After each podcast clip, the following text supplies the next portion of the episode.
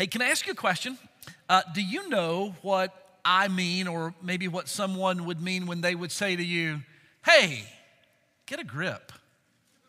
Do you know what they mean by that? Get a grip. Maybe uh, you've been in a situation where you're overreacting about something and you're just, you're in a bit of a panic and almost hyperventilating, and somebody will say to you, dude, get a grip, calm down. Or perhaps you're in a situation where, you know, it's not a moment, but it's kind of a life circumstance and you, you're caught up in some kind of trap and you're spiraling out of control into some chaos in your life. And, and a good friend will give you some good counsel and say, You need to get a grip on your life or even a teacher. I know a lot of you are teachers and educators. And so maybe you've said to your classroom of students, I really want to help you get a grip of this concept. Uh, I want you to get a grip on these algebraic equations or uh, on these, um, these uh, principles that we're learning in the classroom. What it means, as all of you know, is you, you need to take control of your life. You need to take control of your uh, emotions, or you need to get a hold of this concept. We're going to be talking about that phrase a lot over the next few weeks. You're going to hear me over the next four Sundays say to you, get a grip a number of times. In fact, uh, I'm probably going to ask you over these weeks to say that phrase as well. So, would you help me preach? Would you look to your neighbor right now? Maybe this is something you've wanted to say to the person you're sitting next to for a while. And know, whether you know them or not, just tell them, get a grip, man. Come on, get a grip. That's good. Get a grip. We're going to be talking specifically over these next few weeks about getting a grip on your money, getting a grip on our possessions, or getting a grip on this idea of living in this world with the things that God has entrusted to us. You know, in all the areas of our finances, the way that we think about possessions and money, the way that we, our, our actions or activities when it comes, comes to uh, our money or possessions, all of us need to get a grip. And here's what I know I don't think this, by the way, I know this.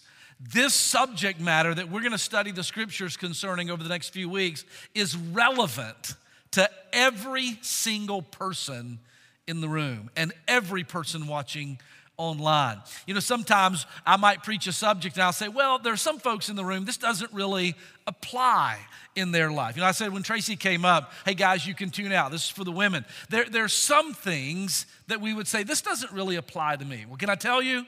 This applies to everybody.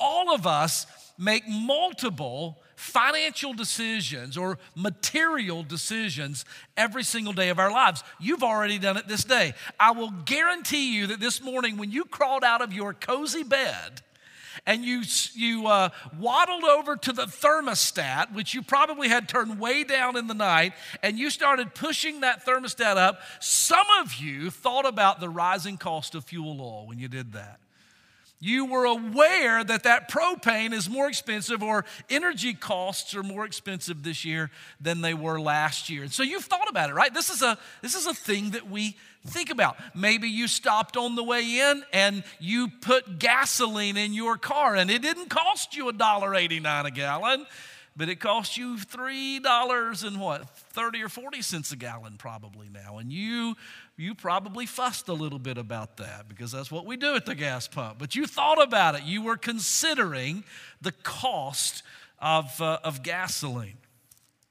You probably most of you have thought about this today you've probably made a decision about giving today You've decided to give or you've decided not to give. You've considered the joy of giving or you've decided you can't afford to give or but you've thought about it, right? You've, you've, uh, you've come to church, and so you've thought about this idea of giving.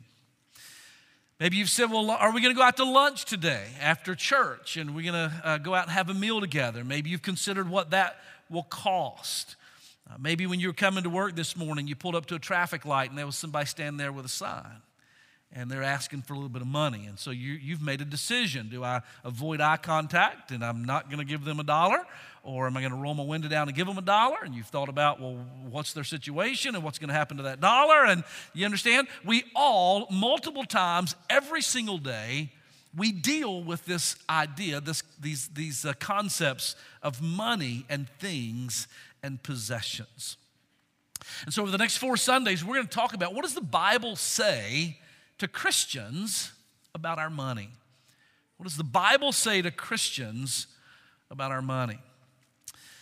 Now, some of you may be thinking, well, this seems like a pretty unspiritual uh, sermon series, Pastor. I mean, you just came out of this series on Joseph, right? And we were digging deeply into the truths of God's word as it relates to Joseph. And yet, in the study of Joseph, we were talking about things like our future and our suffering and our family and, our, and, and uh, forgiveness and very practical things that all of us need to learn. And maybe you think about money or possessions as the kind of things that that's kind of an unspiritual thing for us to spend a few weeks talking about.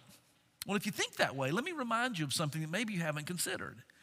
Did you know that of approximately 40 parables that Jesus delivered as recorded in the Gospels, and it depends on how you count them, some say 38, some say 41, 42, but uh, of approximately 40 parables, you know what a parable is? Pastor Chris Owens preached on the parable of the prodigal son last week, an earthly story with a heavenly meaning of approximately 40 parables that Jesus delivered that are recorded in the Gospels, at least 15 of them deal straightforward with these issues of money and possessions. Others of them deal with it more in a, uh, a sort of a sideline kind of way, but at least 15 are dealing directly with money and possessions. It means that when you think about the most practical life application teaching that Jesus delivered, at least nearly half of what he taught had to do with our attitudes and actions toward money and possessions. You gotta ask the question why? Why, why would Jesus spend so much time teaching us to get a grip on this thing of money and possessions? We're gonna learn why. We're gonna see it in our text today, but here's why. It's because our possessions, take your hand and do it like that, like you're holding some coins. Our, our money and our heart, do this with your other hand. Our money and our heart are never too far apart. That's why Jesus talked about it. Look at verse 21. Where your treasure is, there will your heart be. Jesus didn't say, treasure on this hand, heart spiritual issues on that hand, and they never really have anything to do with each other. No, he said, where your treasure is, that's where your heart is going to be. And that's why he taught us about these things because they're not unspiritual, earthy things. In fact, they are very deeply spiritual and relevant to our all of our uh, life issues. And one of the things I know about Brookstone Church, and it's one of the things that I love about you so much, is that you are always hungry to receive the Word of God and you want it delivered without compromise and you want to know what the, the Word of God says and you want to learn to live by it. And so I'm grateful that you, you are that kind of church, and I'm excited to spend these days talking uh, about these things with you. We're going to focus on four things over the next four weeks. We're going to talk about getting a grip on gratitude. That's today. Learning to live with gratitude. That seems uh, very uh, reasonable to do today as we approach Thanksgiving this week. Uh, learning to get a grip on gratitude. Uh, we're going to talk about learning to get a grip on generosity over the next week or so. What does generosity look like, and why should I care about generosity? As I go into this holiday season, how should generosity characterize my life, not only as I approach Christmas, but as I go through all of my life, every day of my life? We're going to talk about getting a grip on stewardship. What does it mean to be a steward? Really understanding stewardship. And then we're going to talk uh, in the final week about getting a grip on generational impact. What does it mean to be able to, to manage what God gives me in a way that it makes a difference when I'm gone and I'm not just consuming it all while I'm here? So that's what we'll talk about over the, the coming Sundays. Today we're going to start with gratitude, getting a grip on gratitude. You have your Bibles open to Matthew chapter number six, which you'll know, many of you will know, is the Sermon on the Mount. Matthew six is the center chapter of the three chapter content of the Sermon on the Mount. This is the sermon that Jesus delivered uh, near the beginning of his ministry to say to those people who were coming after him. If you read Matthew chapter number four, you find the beginning of Jesus' ministry, his baptism, his temptation in the wilderness, and then his arrival in Capernaum in Galilee region to preach the kingdom and begin his ministry and he's healing people, and the crowds are coming from all over the place. In fact, Matthew chapter number four ends by listing all of the regions and even the nations surrounding Israel that people are flocking to the land of Galilee to see this healer, this Messiah, this king who has come. And they come with all of their preconceived ideas. We do that too, don't we? Maybe you came to church today with some preconceived ideas of what this Jesus is about and what it looks like for me to serve him. We, we arrive, as they did, with our preconceived ideas, our conceptions of what it looks like to follow Jesus. And Christ understood that many of those people who were coming to follow him didn't understand what his kingdom was like. And so he delivered the Sermon on the Mount. And the Sermon on the Mount was, to, was intended to say to them, let me tell you what you're getting into. I mean, really, that was it. Let me tell you what you're signing up for. You didn't just come for me to heal you and think I'm going to overturn Rome and, and, and everything's going to be like you want. Let me tell you what it looks like to live in my kingdom. By the way, has Jesus ever said anything to you like that? You showed up thinking A, and Jesus said, Well, let me tell you about B, C, and D.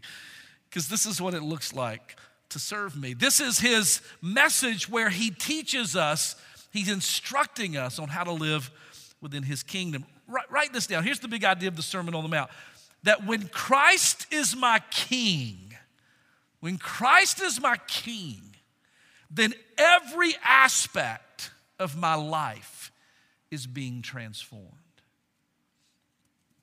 That's the Sermon on the Mount in a nutshell. That when Christ is my king, when I'm living his kingdom, he's going to transform everything about my life.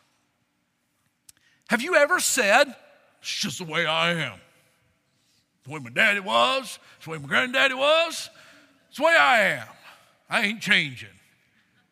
Well, can I just say to you, you've got a problem with Jesus. Because if you're not changing, then Jesus is not working in your life because if he's operating in your life, he's going to be transforming you. Um, you know, maybe you, you say things like, well, well, I, I don't like change. I'm opposed to change. Well, I get that. I mean, change is hard, but we can't be walking with Jesus if we're not willing to, change. When Christ is our king, then he's going to change everything about us. And so Jesus begins his, his um, his ministry by preaching this Sermon on the Mount, the Sermon on Kingdom Living, in which he deals with all, I mean, every aspect of human responsibility and, uh, and relationships. He deals with very earthy kinds of things. When you read through Matthew 5, 6, and 7, he deals with morality and immorality. He deals with righteousness versus uh, unrighteousness. He deals with anger and forgiveness, revenge. He, he deals with grief and loss. He talks to us in this sermon about integrity and hypocrisy. He talks about how we relate to God, what it looks like to worship the Lord with our life. He talks about how to pr- teaches us how to pray in this message. He deals with marriage and divorce. He deals with family issues. He talks about lust and greed. I'm simply saying, he says, when you come into my kingdom, all of your life comes with you. And in the kingdom, this is the way we function. And so he doesn't just talk about all the things that I just mentioned, but he also, and you'll see it in our text today, he talks about money and possessions. So when I come into the kingdom, guess what comes with me? Everything that God has entrusted to me, all my money, all my possessions, all that I have, all that I am, it all comes with me. And Jesus says, I want to talk to you about those things. I want you to get a grip. So let's read the text, beginning in Matthew chapter 6 and verse number 19. Matthew 6 19 says, Lay not up treasures for yourselves uh, upon the earth, where moth and rust doth corrupt, and where thieves break through and steal. But lay up for yourselves treasures in heaven, where neither moth nor rust doth corrupt, and where thieves do not break through and steal. For where your treasure is, there will your heart be also. The light or the lamp of the body is the eye. If therefore your eye be single, focused, then your whole body shall be full of light. But if your eye is evil, uh, or unclear, or even diseased or blind, if your eye is evil, then your whole body shall be full of darkness. Therefore, if the light that is in you be darkness, how great is that darkness? Now, no man can serve two masters, for either he will hate the one and love the other, or else he will hold to the one and despise the other. Here's the simple truth, verse number 24 you cannot serve God in money or God in wealth. You cannot serve God in mammon, the King James says. Therefore, I say unto you, take no thought for your life, what you shall eat or what you shall drink, or yet for your body, what you shall put on. Is not the life more than meat, the body more than raiment? Behold, the fowls of the air. For they sow not, neither do they reap, neither do they gather into barns, and yet your heavenly Father feeds them. Are you not much better than they? Which of you, by taking thought, can add one cubit to his height? And why do you take thought for clothing, for raiment? Consider the lilies of the field, how they grow. They don't toil, they don't spin, that is, they don't spin yarn on a loom, they don't make clothing. And yet I say unto you that even Solomon, in all of his glory, was not arrayed like one of these little lilies. Wherefore, if God so clothes the grass of the field, which today is and tomorrow is cast into the oven, shall he not much more clothe you, O ye of little faith? Therefore, take no thought, saying, What shall we eat, or what shall we drink, or wherewithal shall we be clothed? For after all these things do the Gentiles seek. For your heavenly Father knows that you have need of all these things. But seek ye first the kingdom of God and his righteousness, and all these things shall be added unto you. Take therefore no thought for tomorrow, for tomorrow shall take thought of the things of itself. Sufficient unto the day is the evil thereof. Uh, by the way, I just want to say before we begin to unpack this, this passage, I love the tenderness and the winsomeness of Jesus in his teaching. If you have a pen in your hand, would you go to verse number 19? And I want you to circle the word treasure in verse number 19. Treasure or treasures. Then in verse number 24, if you would, circle the word mammon. If you have a King James, you have a more modern translation, it's going to say money or wealth. Mammon. So treasures, verse 19, money, verse 24. And then verse 25, if you will circle the words for food and clothing, that is what you will eat, what you will drink, or what you will put on, food or clothing. He talks about uh, earthly necessities, treasures, money, clothing, food, and drink.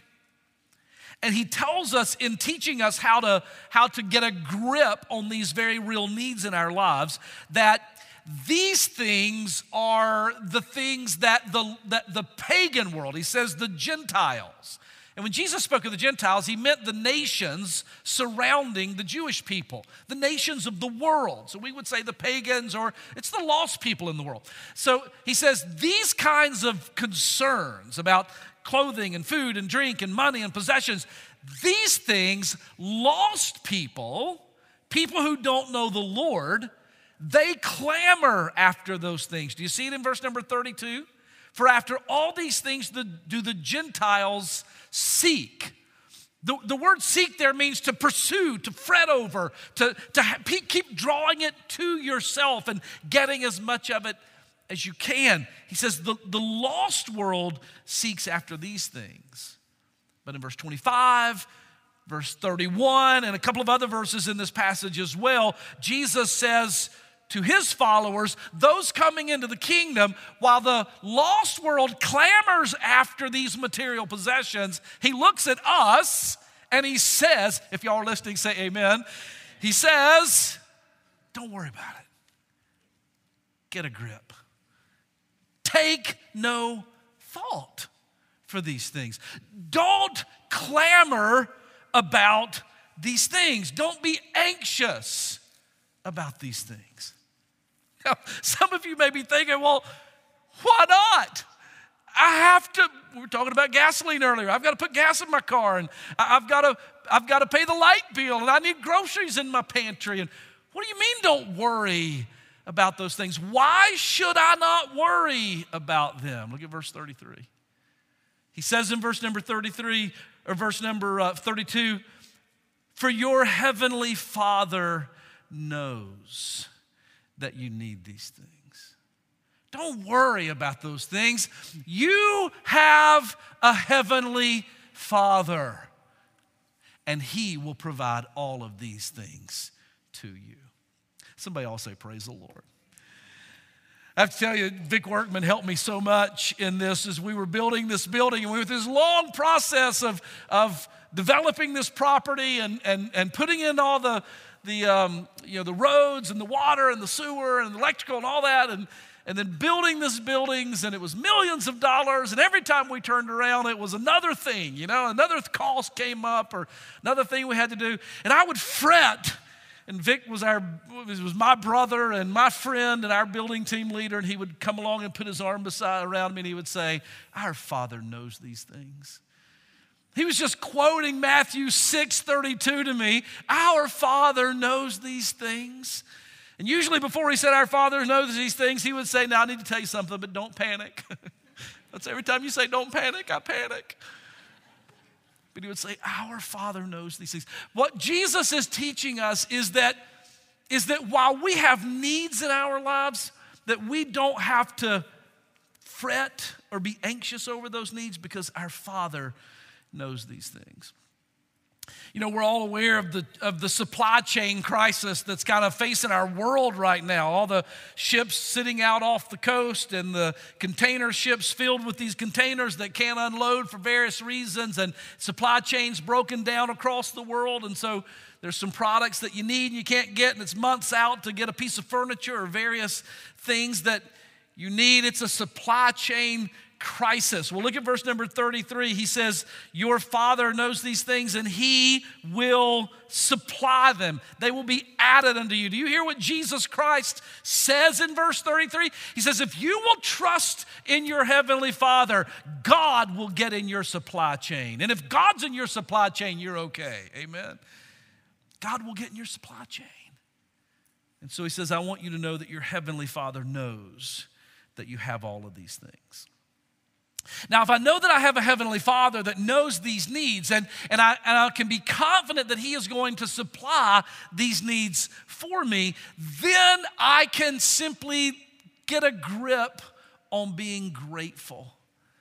Now it's no longer completely up to me. Now I have a part to play. Don't misunderstand. We'll talk about that in the coming weeks. But it's not ultimately up to me, it's up to my Father, and I can learn to just live with gratitude. I can learn to say thank you for the provisions that He offers to me. And so, how can we learn to get a grip on gratitude? How can we live with more gratitude for God's provision to us of the things that we need. I'm going to give you two simple, two simple steps to do that out of this passage today, and then we're going to go home. All right? So write them down. Here's the first one Jesus teaches us that we uh, need to focus our heart on heaven. He says that you need to focus your heart on heaven. I wonder how many of us really do that, by the way. It's a very churchy thing to say, it's a very spiritual, biblical thing to, to say, but do we really do it, right? I mean, how many of us go through life truly focused on eternity? Or how many of us are anxiously clamoring in this world for all the things that we need and must have and do and collect and gather and we know we're going to heaven because we've trusted in Jesus. And one day in the sweet by and by, we'll arrive there. But right now, I'm just all about this. And that's kind of the pot at the end of my proverbial rainbow. I think that's how so many Christians live. But what Jesus says is if you want to get a grip on gratitude, if you want to go through this life with a grateful heart for God's provision for you, then shift your focus. Shift your focus to heaven. Notice what he says. He says, as you live in this life, there are two depositories where you can deposit accumulated treasures. You see this in verse number 19 and 20. He says, There is the bank of the earth on the one hand, and the bank of heaven on the other hand. And every day you're making deposits. And so he says that if you will invest in the bank of earth, this is going to be the outcome, or if you will invest in the bank of heaven, that will be the outcome. Now, verse number 19, he says, Do not lay up or treasure up or store up for yourselves treasures upon the earth. That's not to say that in this earth, that if you accumulate a lot of things, and there's no, no sin, nothing wrong in, in accumulating things in this earth, but he says if that's where your treasure is, if that's where you're, if that's where you're heaping all of your treasures, then while you might have some pleasures in this life, there are some risks that come along with that. Write this down, first of all. He says that the risk is, in verse number 19, that earthly treasure is vulnerable. It's vulnerable. Verse number 19. He says, Do not lay up for yourselves treasures on the earth. Why? Because on the earth, moth and rust corrupt. Now, by the way, one of the measures of wealth in the ancient world was in clothing. It was in fine linens and clothing those were valuable things. We talked about Joseph's coat of many colors and the value that that had. And if you remember, when Joseph blessed his brothers, he gave them some clothing for their journey, but he gave Benjamin five times the amount of clothing that he gave to his other brothers. Clothing in the ancient world was a sign of great wealth. It wasn't just a sign of wealth, it was actually a store of wealth. And yet, what, was, uh, what were uh, clothing articles vulnerable to? Moths, right? So moths would eat through it and begin to devour it. Or gold or silver or possessions would rust. He said it's, it's, it's at risk. Uh, it says, uh, he says that moth will uh, corrupt it and, and rust will corrupt it and thieves might break through and steal it. So just know this all the wealth you accumulate, all the deposits you make on the earth, those deposits are at risk. The second thing that he says is a risk in earthly treasures is blindness. Earthly treasures or seeking earthly treasures can blind us. Let me, let me show this to you. It's in verses 22 and 23. The light of the body is the eye. The lamp of the body is the eye. If therefore your eye is single, then your whole body will be full of light. Here's what he means if your eye is focused and healthy, then you can walk through this life with clarity and with light. Imagine it this way Imagine you're going down a windy mountain road at night when it's a cloudy night, there's no moon, no stars, it's pitch black, dark, and you have good headlights. Your headlamps are burning brightly, they're clean, and, it, and the light is cutting through the darkness, then you can navigate that road with ease. But imagine if your lights begin to go dim halfway down that mountain. Or if the lights go out completely, then you have no way to navigate down that curvy road because you're in darkness and the light is evil. The light is not healthy, the light is out. Well, he says, in the same way, just like a car or just like your body, you have an eye, and that eye lets in light, and you can navigate through life with light if your eye is healthy. He says in verse 23 But if your eye is evil or unhealthy or unfocused or darting all around, looking at various things, then the body will be full of darkness. And if therefore the light that is in thee shall be full of darkness, how great is that darkness? And here's the application. Verse number 23 is the application. If the light within you, if your soul, your soul is the light within you, that light illuminated, that soul illuminated by the light of Christ, if that soul is looking at this world only, darting around, not thinking about eternity, then light is not flooding in, and your soul, your life becomes blinded. Begin to live in darkness. All of us know this that wealth and possessions, if they get a hold of us instead of us getting a hold of them, if they get a grip on us instead of us getting a grip on them, they can blind us to what really matters in this life. How many, how many fathers and husbands have lost their family because life became all about making the dollar and getting all that I could get to the neglect of my family? Happens all the time.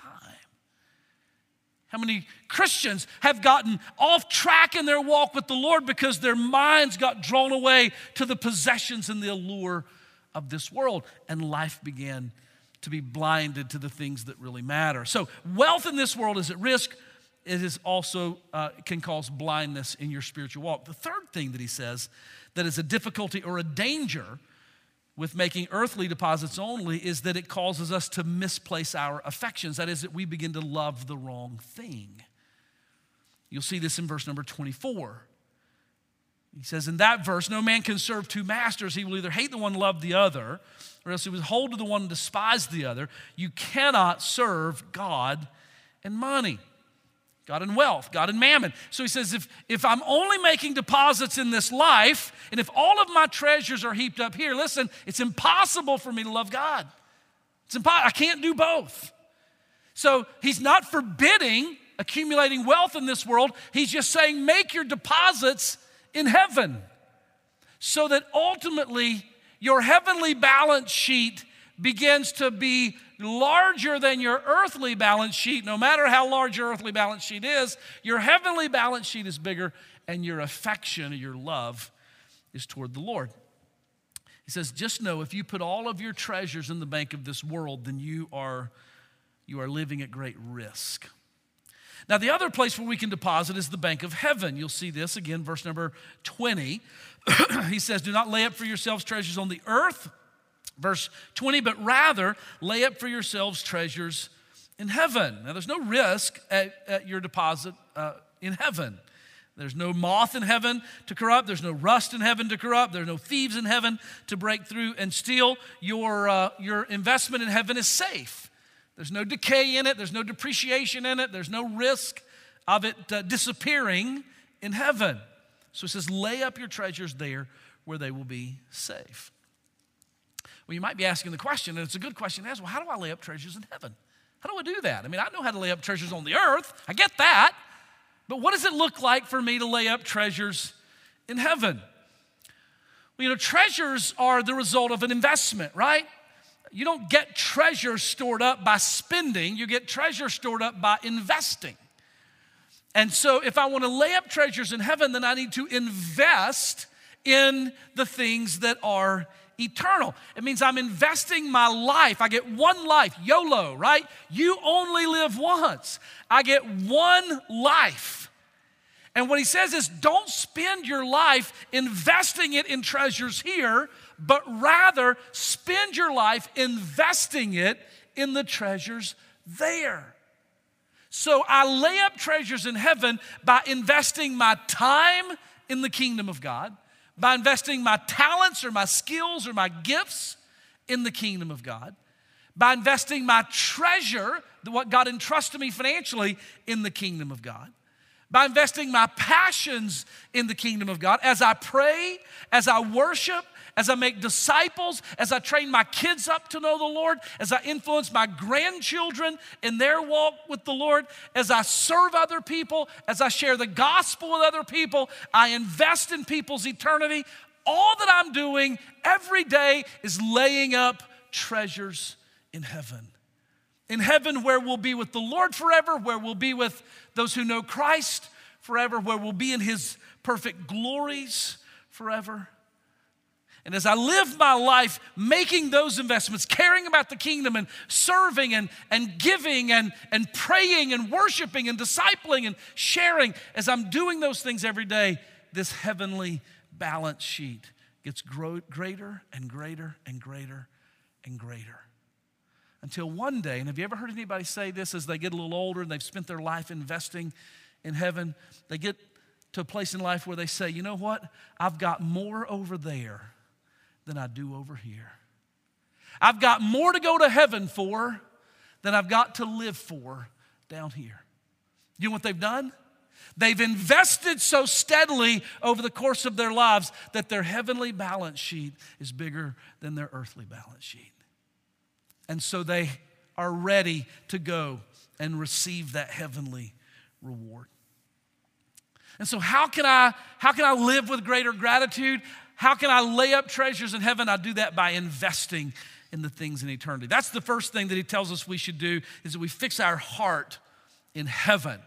Now, then the second thing that he tells us in Matthew 6 that we should do uh, if, we, uh, if we want to live with greater gratitude is that we then fix our hope on our Heavenly Father. My, my heart is focused on heaven, but then in this life, my hope is in my Heavenly Father. Let me give you a news flash. People who are laying up treasures in heaven still need food and clothing. Amen? Right? We, we still have to eat. We still have to get dressed. We still have to, to, to get through this life. So, as I'm investing my life in eternity, laying up treasures in heaven, I recognize that I still have needs down here. But this passage tells us, I mentioned it earlier, verse 25, verse 27, verse 28, verse 31, verse 34. Five different verses he says, Jesus says over and over again, Look, I know you have needs down here. I know you need to eat. I know you need to drink. I know you need clothing. I know you've got life needs. But here's the word of Jesus don't be anxious about it. Don't worry about it. He doesn't say, don't work. He does not say, don't plant a garden. He doesn't say, don't save some money. He, he doesn't say, don't be wise. He just says this. And we'll talk about all those things, but he just says this don't worry about it. Don't be anxious. The King James words it, I think, so beautifully take no thought. Why not? Why shouldn't I worry?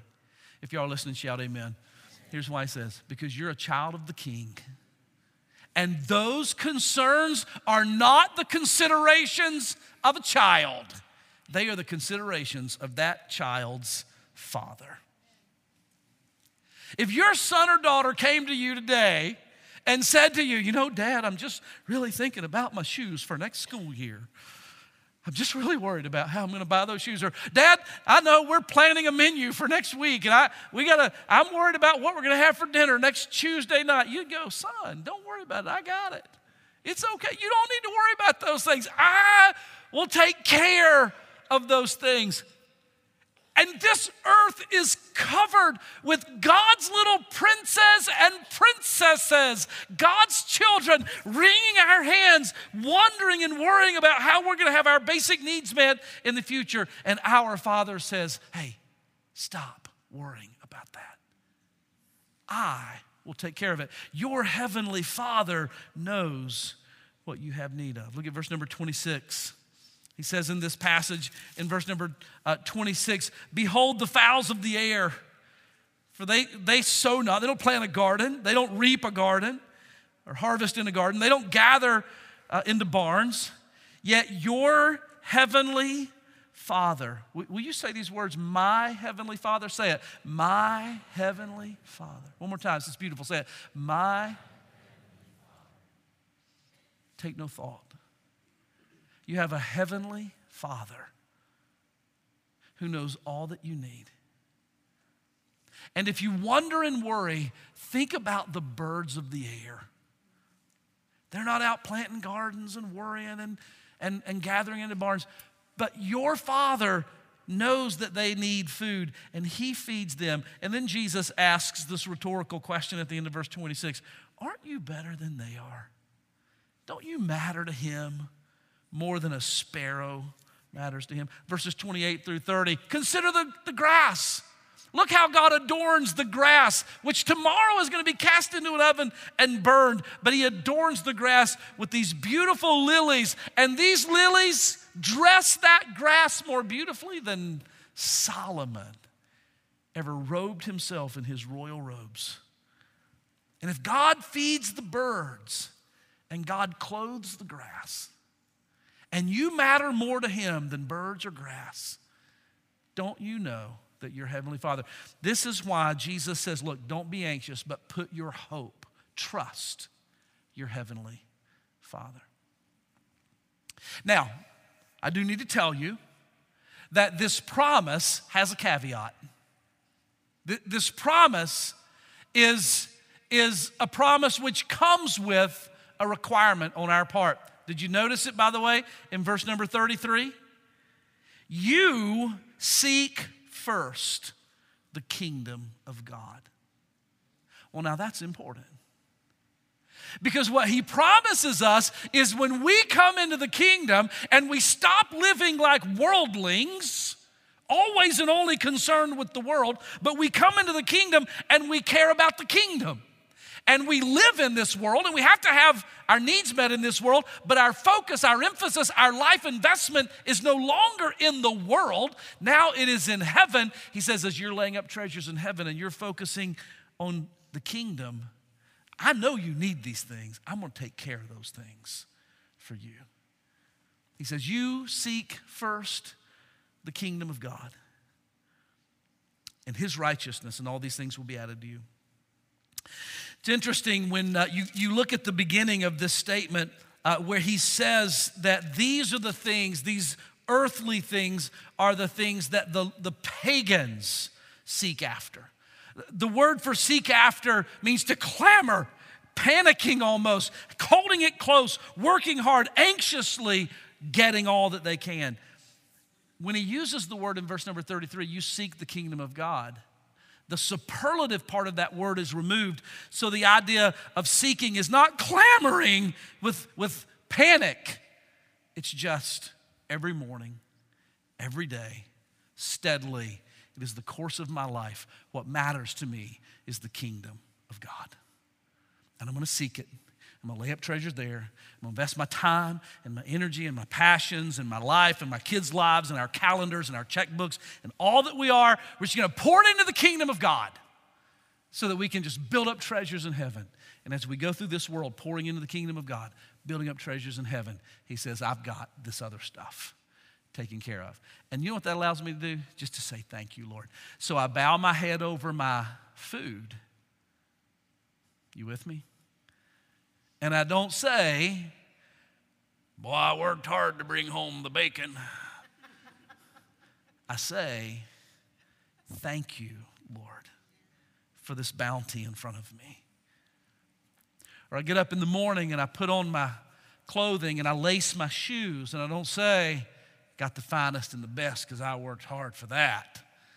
I say, Thank you, Lord, that you've provided for me what I need.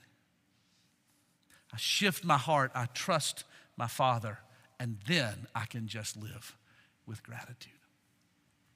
And so I hope this Thursday, when, your when your crew gets together, whoever your crew is, if you have a Thanksgiving gathering, you might do what we do at our house. We, we have a habit of doing this over the years.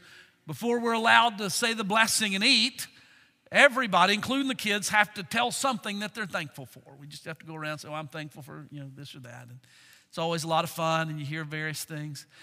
I hope this Thursday somebody will say, you know, I just thank God that He's my Father. And He knows what I need. And everything I have is provided by my Father.